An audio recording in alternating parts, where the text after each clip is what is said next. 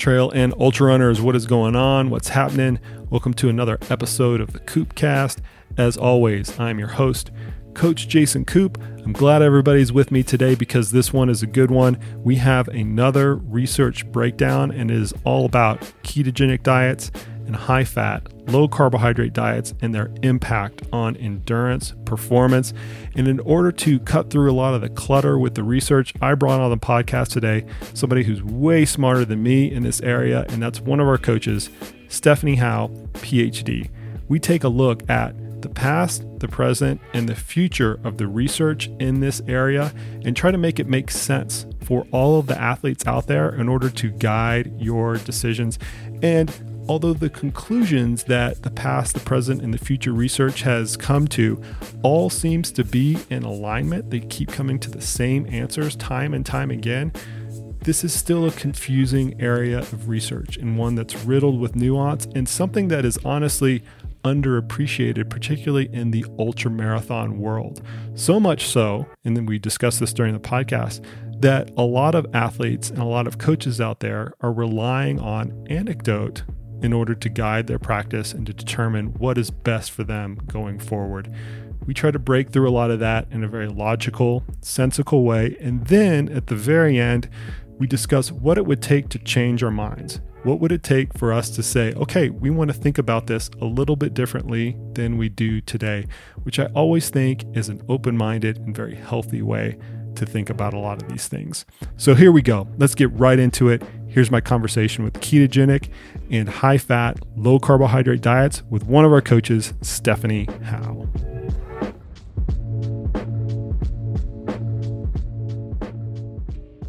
So, you want to get into this? Yeah, I'm excited to talk about it. I was about to say I knew you'd be stoked when we when I presented yeah. the subject matter to you.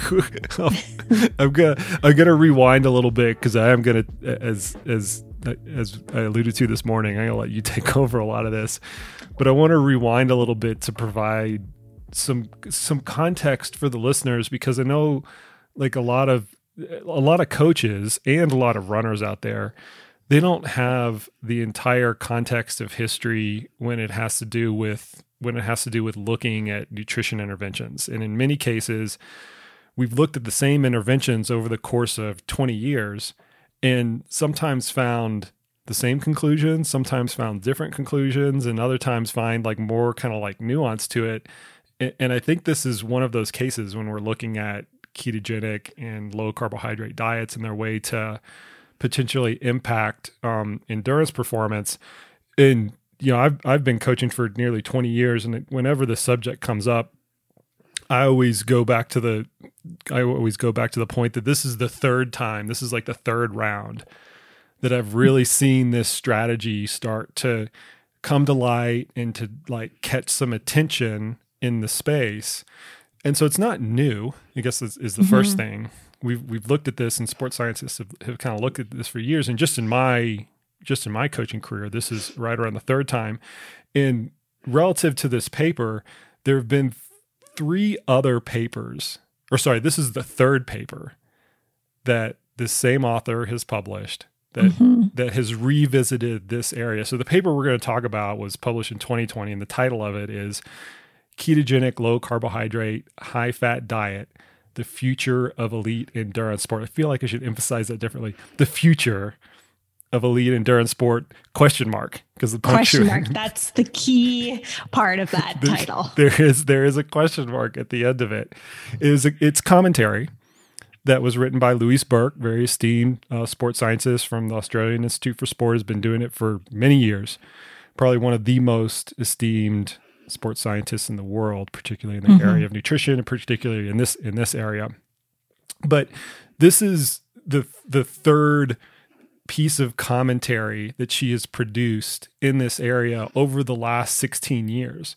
The first one was in 2006, and the title of it is Fat, Fat Adaptation for Athletic Performance The Nail in the Coffin question mark once yes. again the question mark kind of coming out. And that was Her titles are brilliant. The ti- the titles are great because they're like they're they're provocative, which science needs a little bit more of that. Some of it tends to be a little bit dry. Mm-hmm. But so that was the first one. It was produced in 2006, and once again, kind of line, lining up with my. This is the third time I've seen it. Time frame. That was the first one. And then the second one has a kind of a equally provocative title. It's re-examining high-fat diets for sports performance. Did we call the nail in the coffin in quotes too soon? Question mark. so all three of these titles have some sort of question mark in it. And Louise's point with the commentary that she's providing is to try to answer that question. Right. And and I think all too often when coaches and athletes and like uh, lay literature get a hold of scientific commentary, a lot of emphasis is put on the title, or a, or a lot of interpretation, I guess, is put onto the title.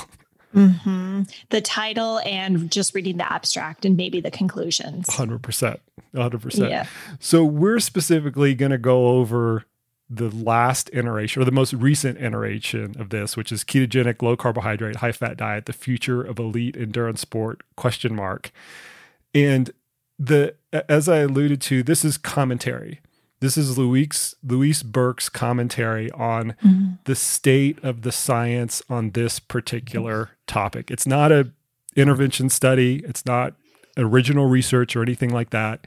She's taking and she's she's taking all of the research that is that has existed over the course of all of the years, in particular the most recent ones, and coming up with an opinion on it and trying to summarize it. Right. Yeah, this is a really good review article of all of the literature on this topic. And I've heard Louise speak about the low carbohydrate, high high fat diet and she is she works out of the Australian Institute of Sport and works with a lot of Olympians and is really invested in dietary interventions for enhancing performance. And so this talk that I heard her give, she said she was really, she actually wanted to find a benefit in this low carbohydrate, high fat. But study after study they had done in their lab, they just couldn't find a performance benefit.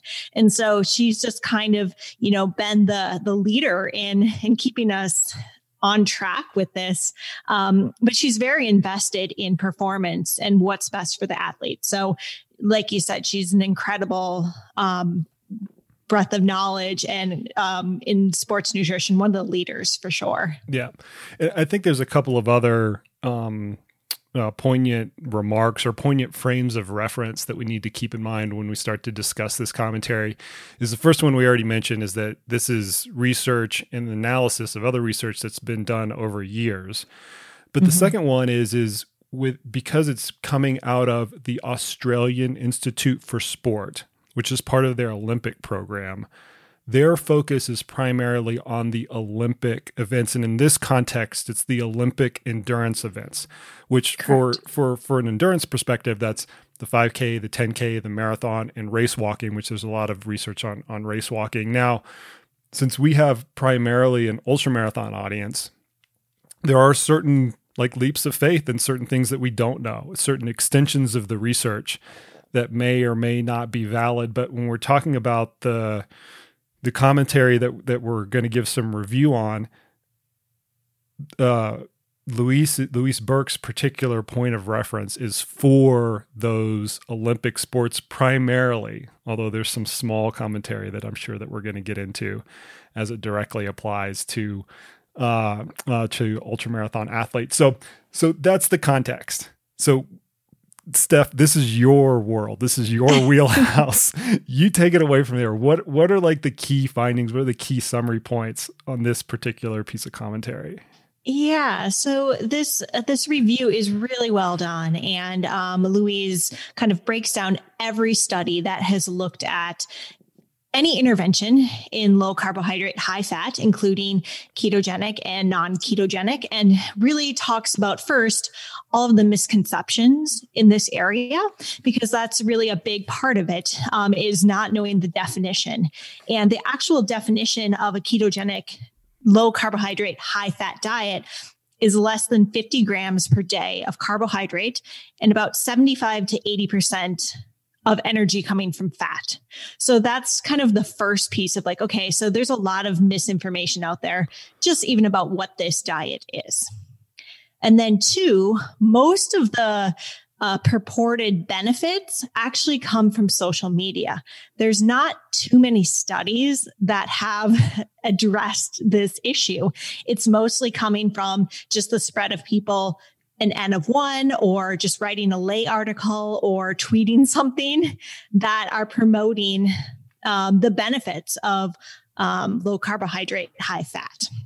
So she really does a good job of kind of setting the stage. And then she breaks down every study that has looked at, you know, different athletes, different interventions. And this is where kind of the, the nuance comes in looking at the methods and trying to compare apples to oranges between an observational study, um, a really rigorous um, controlled study, and just looking at what did they actually measure how long did they measure so it's like when you start reading it it's really like wow, we don't know. There's not a lot of consistency between studies. And so when you when you look at that, it's it's hard to really even say that we know very much about the outcomes. Um, but in her review, and I just went through this morning to like, and I circled. She has a column that says performance benefit. And in every single one, there is no benefit in performance when the subjects consumed either a self selected or a short term or a medium or long term low carbohydrate, high fat diet. There was no improvements in performance. And to me, that's kind of the bottom line because when we're talking about eating a certain way to improve performance for endurance athletes, that's what we care about. We don't really care about are they better fat oxidators, which they are, but does that translate into performance? And so that's the number one key takeaway from this review article. What's what's what's interesting is is you know I painted like this kind of broad history and we could even go back to the mid 80s when some of the stuff was originally studied. There's this there's this dichotomy where we actually where sports scientists and athletes have looked at it and have tried it and do have anecdotal evidence from these types of nutrition interventions for years. But yet, as you were just mentioning, the actual scientific conclusions are inconsistent and like fewer and farther in between than you would think for something that has received as much attention as it has received. Right, right. And one of my favorite quotes from Louise is turning controversy into conclusion is not science.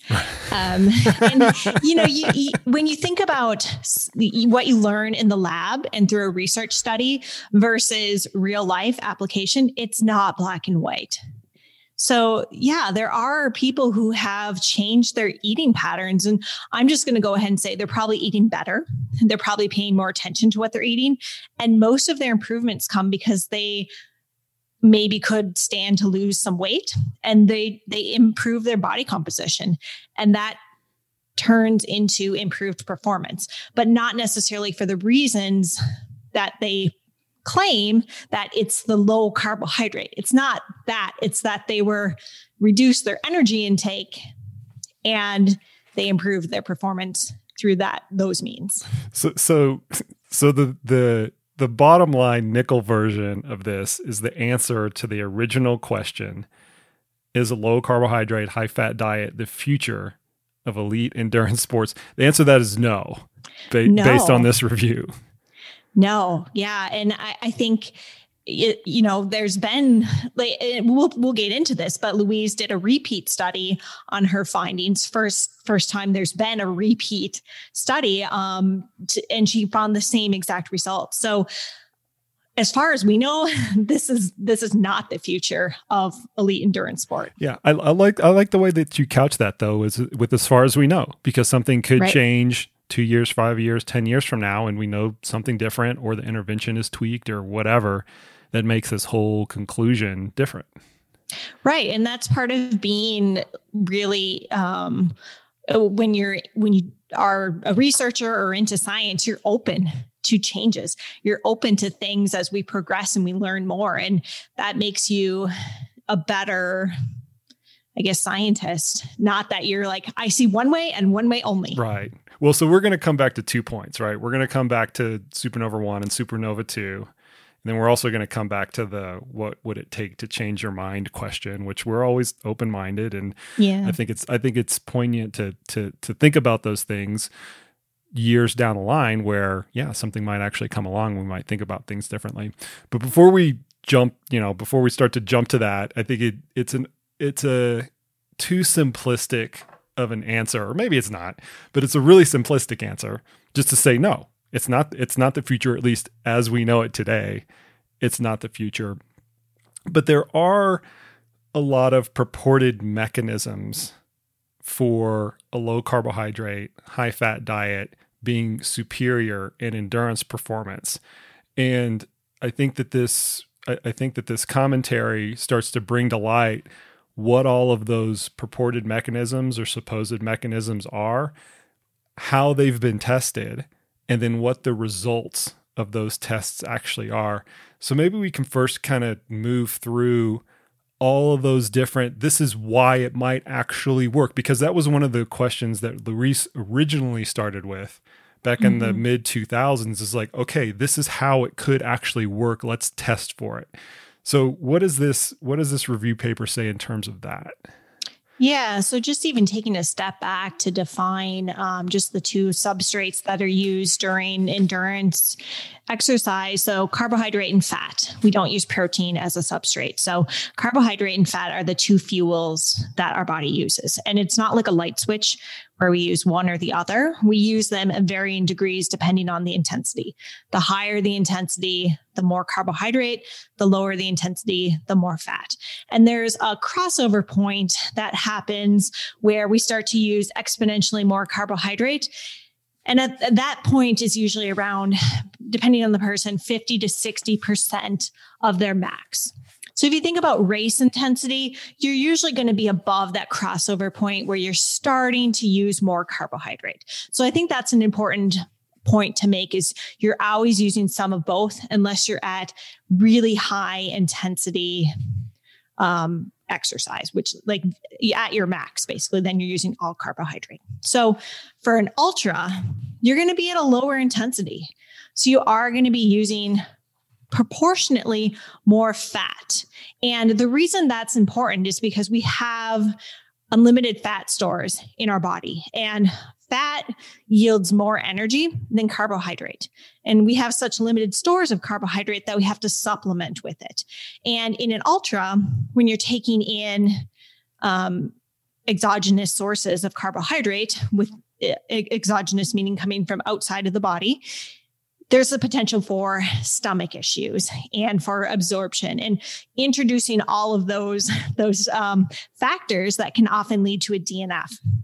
And so if we think like, hey, maybe if we teach the body to use more fat because we have so much available, then we won't have to rely on carbohydrate as much. So how do we maximize fat oxidation? So that's kind of the premise behind why this sounds like a really attractive way to fuel for endurance runners. I want to I want to take some time and go over the intensity piece of it a little bit just so everybody kind of understands. So Stephanie alluded to this concept called the cross the carbohydrate or the crossover point, which where you start to utilize a greater proportion of carbohydrates versus fat uh, in your in your energy uh, mixture, and that occurs at approximately 50 to 60% of VO2 max. So what does that mean, right? Well, right. for uh, for like an elite marathoner, Eliud Kipchoge or these people that ran the London Marathon, you know, last weekend, they might be operating between like 80 and maybe a little bit north of 90% of their VO2 max. So like super intense of it. So they're they're way past this this crossover point. Yep.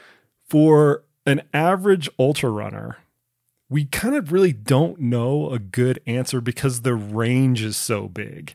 Right. And I've kind of felt this is an I feel statement that if you have a really good athlete that is running a 50K or a 50 mile, they can do about a couple of hours worth, maybe two and a half hours worth of work. So if you think about the climbs, like a 5 hour mm-hmm. race, the climbs are going to be about you know two and a half maybe upwards to three hours of that five of, of that five hour race they're going to be able to do that pretty close to a lactate threshold, which can be 80% of their VO2 max or something like that. Yep. Still way far to the right of this carbohydrate crossover point, even in mm-hmm. an ultra. And as the distance get long gets longer and longer and longer, they might get closer and closer and closer to that crossover point. But if you're running, and this is the fu- this is always one of like the fundamental things that I keep coming back to. If you're running, you're running at a decently high percentage of your VO2 max just to run just to like have that form that have that form of locomotion. So it's not like you're operating at like 10% of your VO2 max or 15% of your VO2 max or anything like that. Yeah, absolutely. And and there is such a range and it's going to be variable depending on the race and the individual. There's going to be times where you're creeping up towards 80%, maybe when you're going up a hill or even I'm just thinking like the last 20 miles of a 100 mile race, like your effort despite your pace being slowed is going to be pretty high. And so it's really hard for us to say, yeah, ultra runners are around you know 60 to 70% because they might be down to 40% when they're walking and they might be up to 80 85% when they're pushing really hard. So that range is is quite large. Yeah. And that and that's a, I think that the, that's a valid point to make is a it's not it's not a steady state effort. It's right. certainly not nearly as steady state as a marathon effort or a race walking effort which is commonly studied. And b there is going to be a bigger range even with the most elite athletes, but with you know everyday athletes that are finishing the Leadville Trail 100 in 24 hours or 20 hours or whatever, they're still going to have a tremendous amount of variability there. But I still don't think it's that low. Like, I don't think this is somebody's going to shoot me down on this statement, and I'm fine with that. But I think only rarely it gets below like 40% of VO2 max. I agree with that statement. I mean, it, you know, even if you're not moving that fast, you're working hard when you've been out there for hours. Um, and it's, you know, it, it, it, relative intensity is more important than absolute. Yep. Okay. So we've got this theory, right? Where you have an unlimited amount of fuel available in your stored fat. And the initial like oh i wonder if we can do this type of moment was okay let's try to tap let's actually like try to tap into that via some form or fashion. Let's try a let's try a uh, some sort of dietary intervention. Let's use a low fat approach. Let's use a ketogenic approach. What's the fundamental trade off of trying to do that? Right. So, since it takes a lot more oxygen to break down fat, there's a limitation because it it's a slower process. And so the the exercise economy, which is defined as the amount of energy it takes or the amount of oxygen it takes to perform a given intensity, is increased. So basically, what that means is it's harder to do the same amount of work. It, it's more energetic cost for the body. And so that decreases the ability to go at a higher intensity. Um, the the energy cost is just higher when you're relying more on fat. Yeah, so there's an economy penalty to play, and right. that economy penalty, if the Breaking Two project by Nike and the 159 uh, uh, project by Ineos has taught us anything, is that in these elite marathons, in an elite endurance, per, in an elite endurance sport economy is one of, if not the hero metric that we, you know, put at the very, very top of this pyramid. It is the beacon of light that everybody's trying to aspire to so much so yeah. that we've got shoes that are now considered mechanical doping and you know should they allow pacers and then in what type of formation all of those interventions are designed to reduce running economy or to make running economy better right right um that's certainly true at in in those types of sport at the elite marathon. But when we translate it to ultra marathon, is that actually as important? Well, it's not as important in terms of like cuz speed becomes not irrelevant, but it's just, you know, there's there's a lot more room for um for error or for I guess just you know, speed doesn't matter as much. If you lose a couple minutes, you're not going to lose the race. Where in a marathon, you lose a couple seconds, you might lose the race. So in like the the quick and easy answer is no, it's not as important, but it actually is when you're talking about being out there for hours and hours. If the energy cost is a little bit higher, like that's going to that's going to add up over the miles that you're out. Okay. So the way that they've the way that they've tested this that we've alluded to earlier is they've used primarily, not exclusively, eh, maybe not even primarily, but one of the big ones that gets a lot of attention, let me put it that way, is with elite race walkers which I've yeah. always found fascinating because and, and cool from our perspective because I think that they're that's more analogous than Eliud Kipchoge trying to run under two hours. Right, it's more similar to ultra running. hundred percent. And so one of the studies that have got gotten a lot of attention is the moniker of this is a supernova study and they take a group of elite race walkers and they put them into a high carbohydrate group a low carbohydrate group and a periodized carbohydrate group they run them through that intervention and then they test them at the end of the intervention and that that raised a lot of um, attention to this study because mm-hmm. just like the answer to this question is no some of the original findings to that study is is here yes exercise economy is impaired when you go onto a low carbohydrate diet and that is the mechanism for the performance impairment. So then you had two pieces right? You mentioned earlier that we care about the performance but now we know why. Right. Yeah we we care about the performance why? No no no and now we know why. We know oh, why we know the, why. Yeah, yeah which is absolutely. the, which is the and, economy. um to go into that study a little bit more because I think it, it's worth um, just kind of mentioning. This was a really, really well designed study um, with a lot of variables controlled. And some of the other studies are much less rigorous, where many times the the athletes are just they self-select into groups based on their habitual eating patterns. And i'm kind of referring to the the Volek study where they didn't control for diet. They just had them come in. They're like i'm a low carbohydrate. I'm a high carb- carbohydrate. They gave them the you know the snack that went with the diet did the test and then said hey look at this greater fat oxidation in the low carbohydrate group this study that looked at the race walkers actually had them in a training camp where everything was controlled. Their meals were customized for them. And and we this is something that we kind of glaze over, but it's really hard to design a low carbohydrate diet, 75 to 80% fat and have it be um, compliant. And so they had registered dietitians and sports nutritionists creating these individualized meal plans that the athletes got every day. They got snacks every day. They had training prescribed for them, and they were in this camp for five and a half weeks. So that's a very different scenario. And I, I think it's important to point that out, those methods, because that just shows the robustness of this study. And as you said, they found that in these three groups, there was no performance benefit with the low carbohydrate. And I don't know if we want to go here yet, but there was a little controversy let's go, go let's let's let's kind of set it up because okay. the bridge that I wanted to make was to a study that came out after Louise's Louise Burke's commentary, and the title of it is "Crisis of Con- Crisis of Confidence Averted: Impairment of Exercise Economy and Performance in Elite Race Walkers."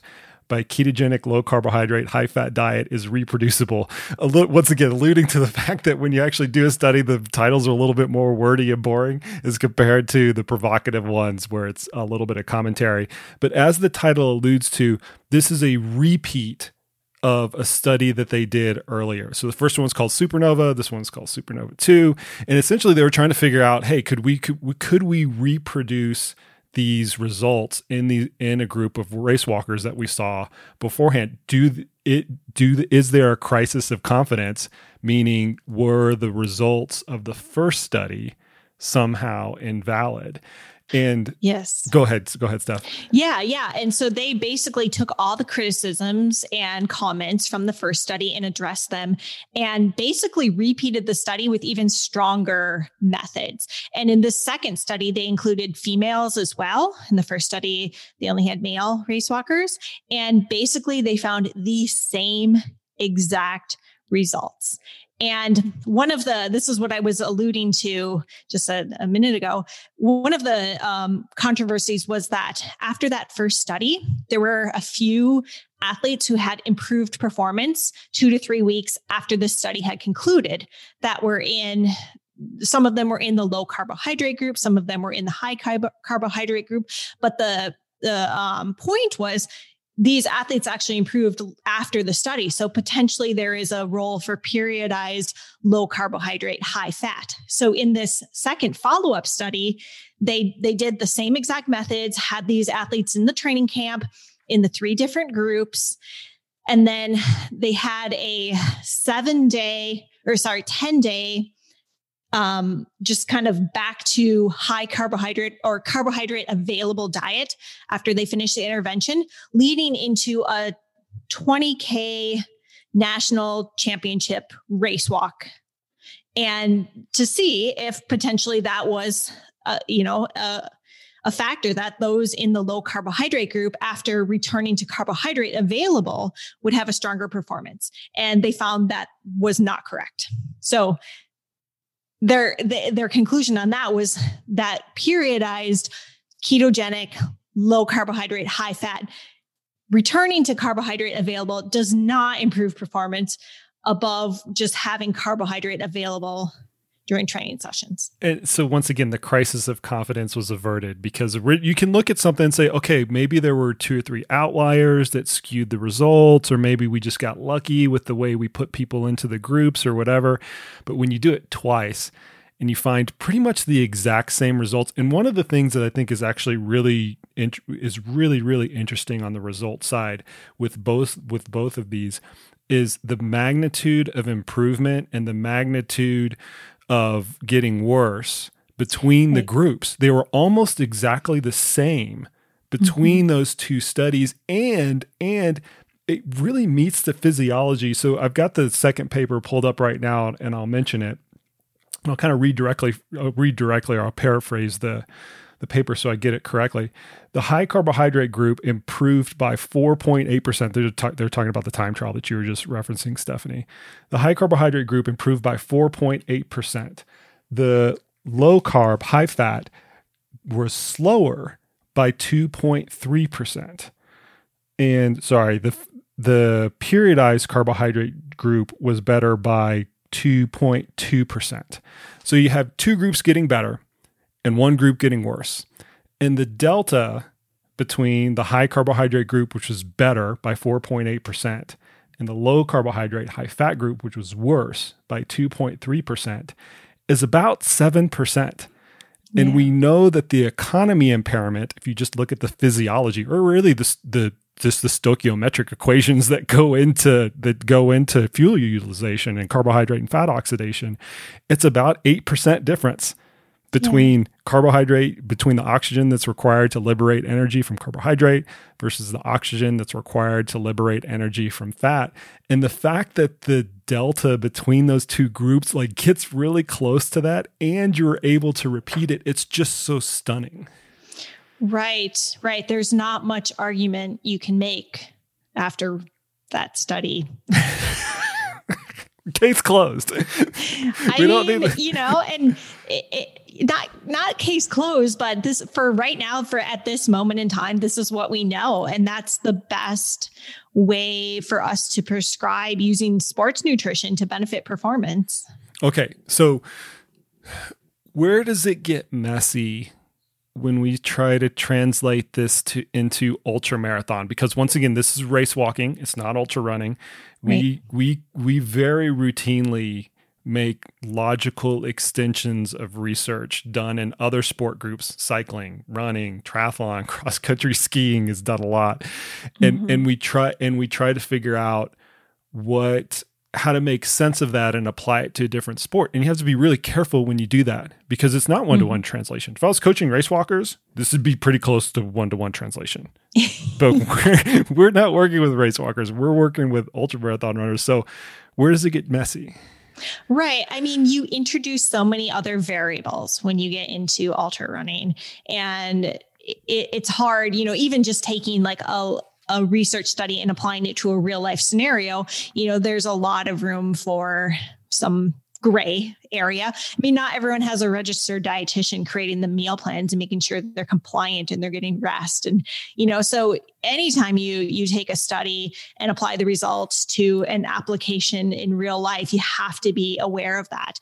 But even more so taking this sport, which is race walking, and it's it's definitely, you know, it's the time to complete the event is so much less than even a 50k and you know we work with people who are 50k 80k 100 mile. You know they might be out there for days. And so this just becomes really blurry. And it's like a really uh, you know two different it's like apples to oranges to some extent. But it is the closest science we have because there isn't there isn't a really a way to measure this in ultra running. Like you can't put someone on the treadmill for three days.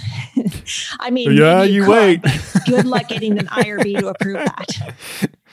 Um, I always come back to there's also training implication because right. we have our athletes train at these intensities all of the time. And if we're looking to elicit the most amount of training adaptation out of an interval session or things like that, we're asking our athletes to go hard, work hard, you know, do these intervals, do these long runs and things like that.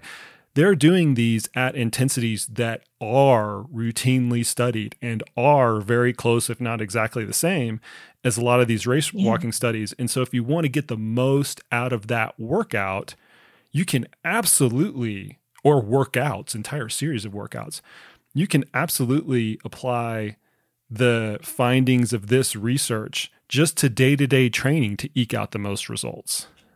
Absolutely. And, you know, it's not like when we think of ultra running, we think of like people, you know, skipping through the mountains and so happy and, you know, running slow. And it's like, no, no, no.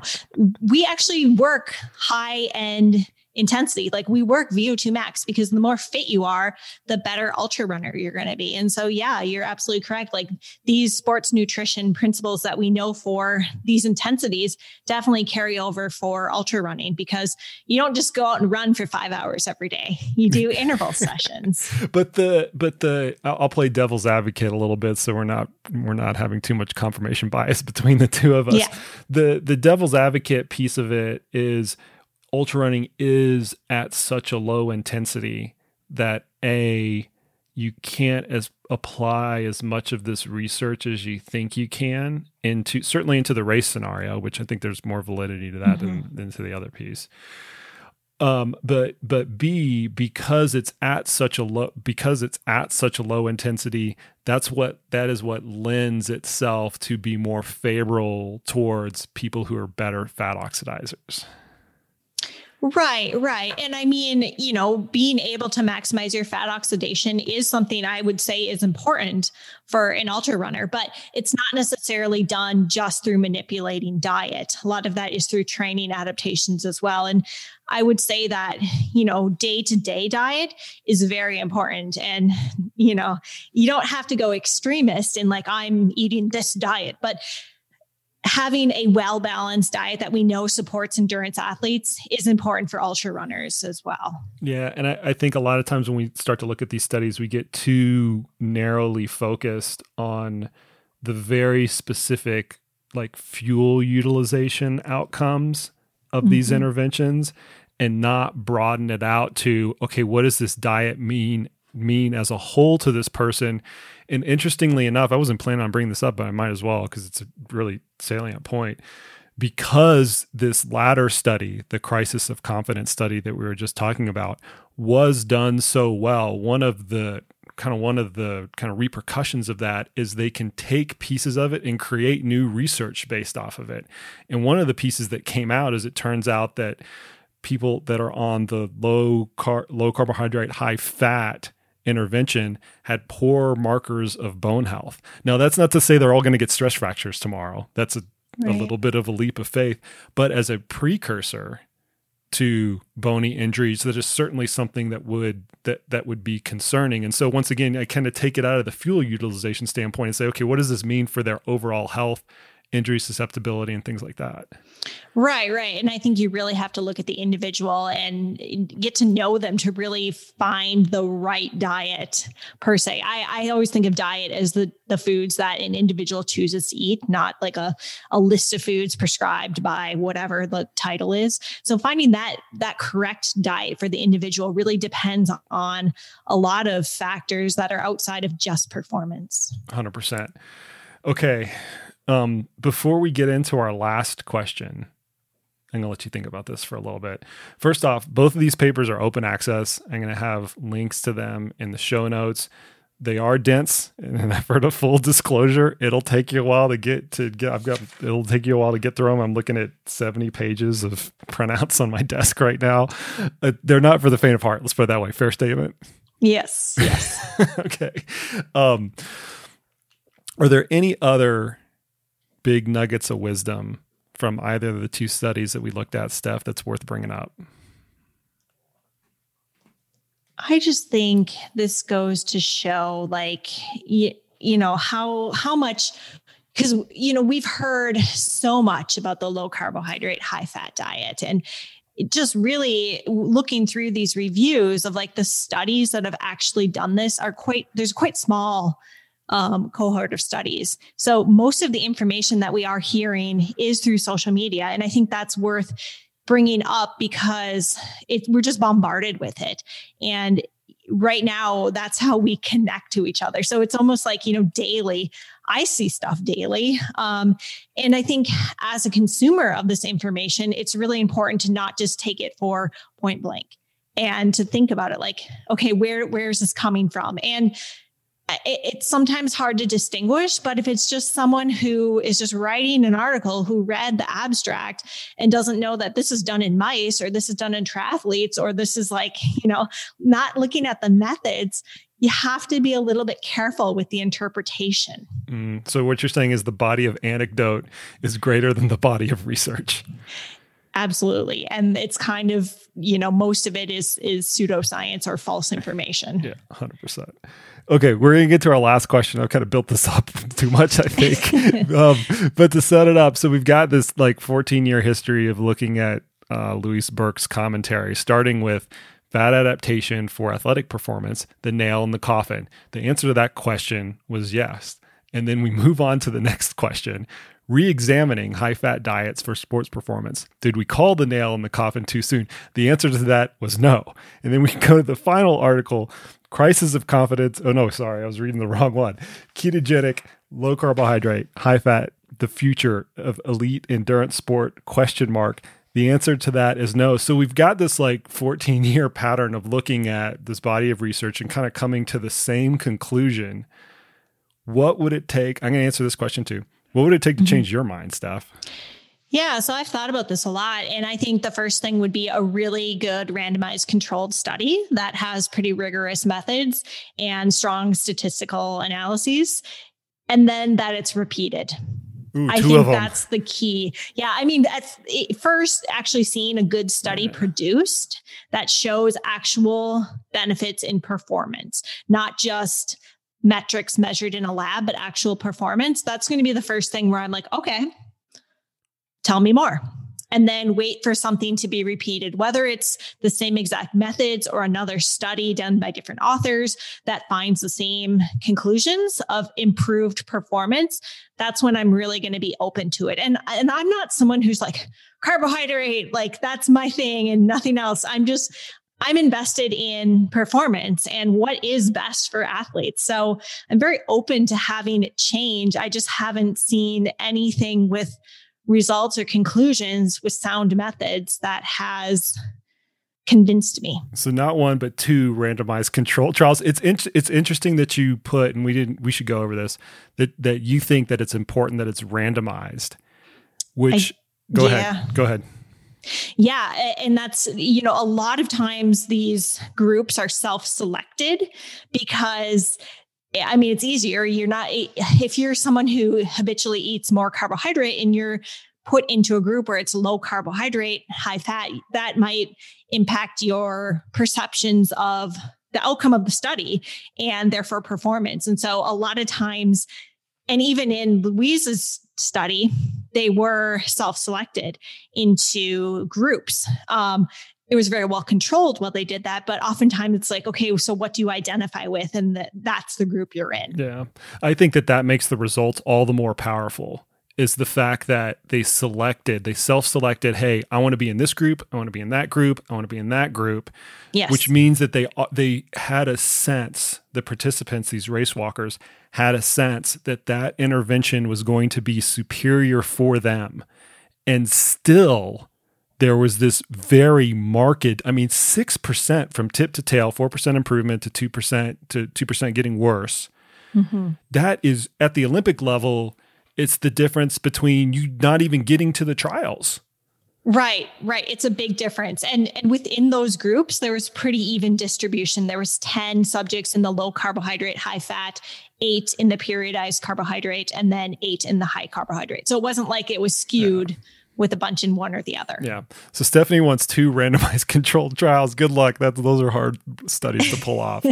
I actually, so I, I agree. I agree with that. I think that those would both be good to see. But I would actually like to see a crossover design to see the mm-hmm. individual nature of how these interventions would work. So just to just to kind of level set every, for everybody that's listening, the the the type of study that uh, Stephanie is referring to is where you take a group of 50 people and you say, okay, you're in the first group, you're in the second group, you're in the third group, you're in the first group, you're in the second group, you're in the third group. You're randomly assigning those 50 people to the interventions that you are doing. Mm-hmm. In a crossover design, you're having each individual person do each of the interventions. And that tends to tease out the individual variations because you can see, okay, if we have Steph do a high carbohydrate diet, she performs like this. Then we put her on a, on a high fat diet and she does that. We can compare kind of Steph to Steph across those two interventions. And uh, as you know, nutrition is highly individual. And I think a lot of what we see in the anecdote that we were referring to earlier reflects that individuality of how people react. Not the whole thing, but some of it at least.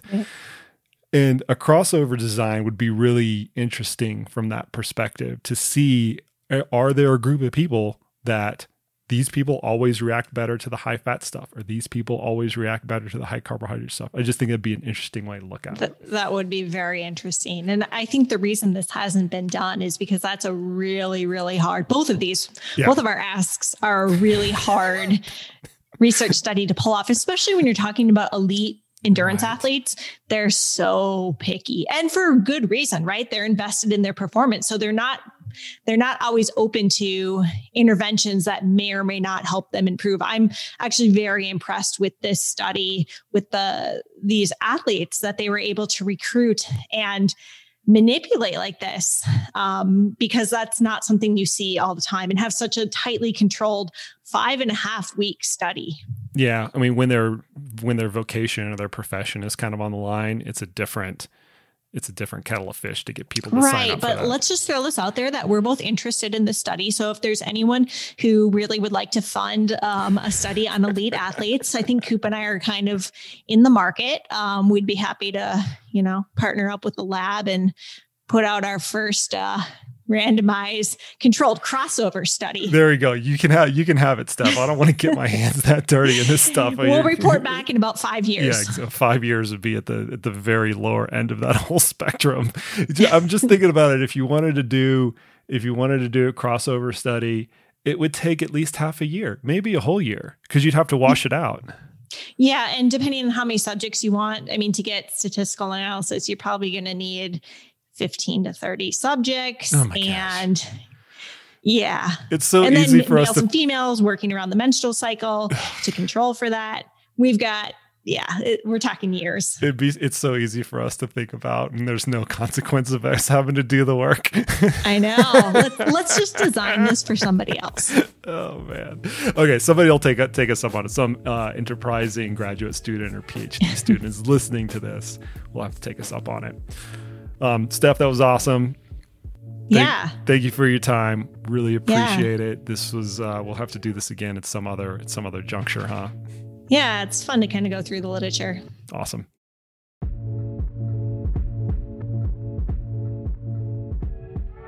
And there you have it. There you go. Much thanks to Stephanie for coming on the podcast today. I always appreciate it when I get to talk nutrition with Stephanie. As you all can tell, she is very well versed in this particular area, and she's a heck of a coach to boot. If you think a coach like Stephanie or any one of our CTS coaches is the right coach for you, maybe you've got a big event lined up this summer that just scares the crap out of you and you want to get the most fit possible, hit me up on social media or go to trainright.com I guarantee you, we have a coach and a coaching package that is right for you. And I am more than happy to discuss this with anybody and get them with the right coach. We love working with athletes of all different types and abilities and experience levels. That's what we do as a living. We're coaches here. So if you think that, if you think coaching is something in your future, go ahead, hit me up on any social media platform and we will get the ball rolling. Appreciate the heck out of everybody listening today. And as always, we will see you out on the trails.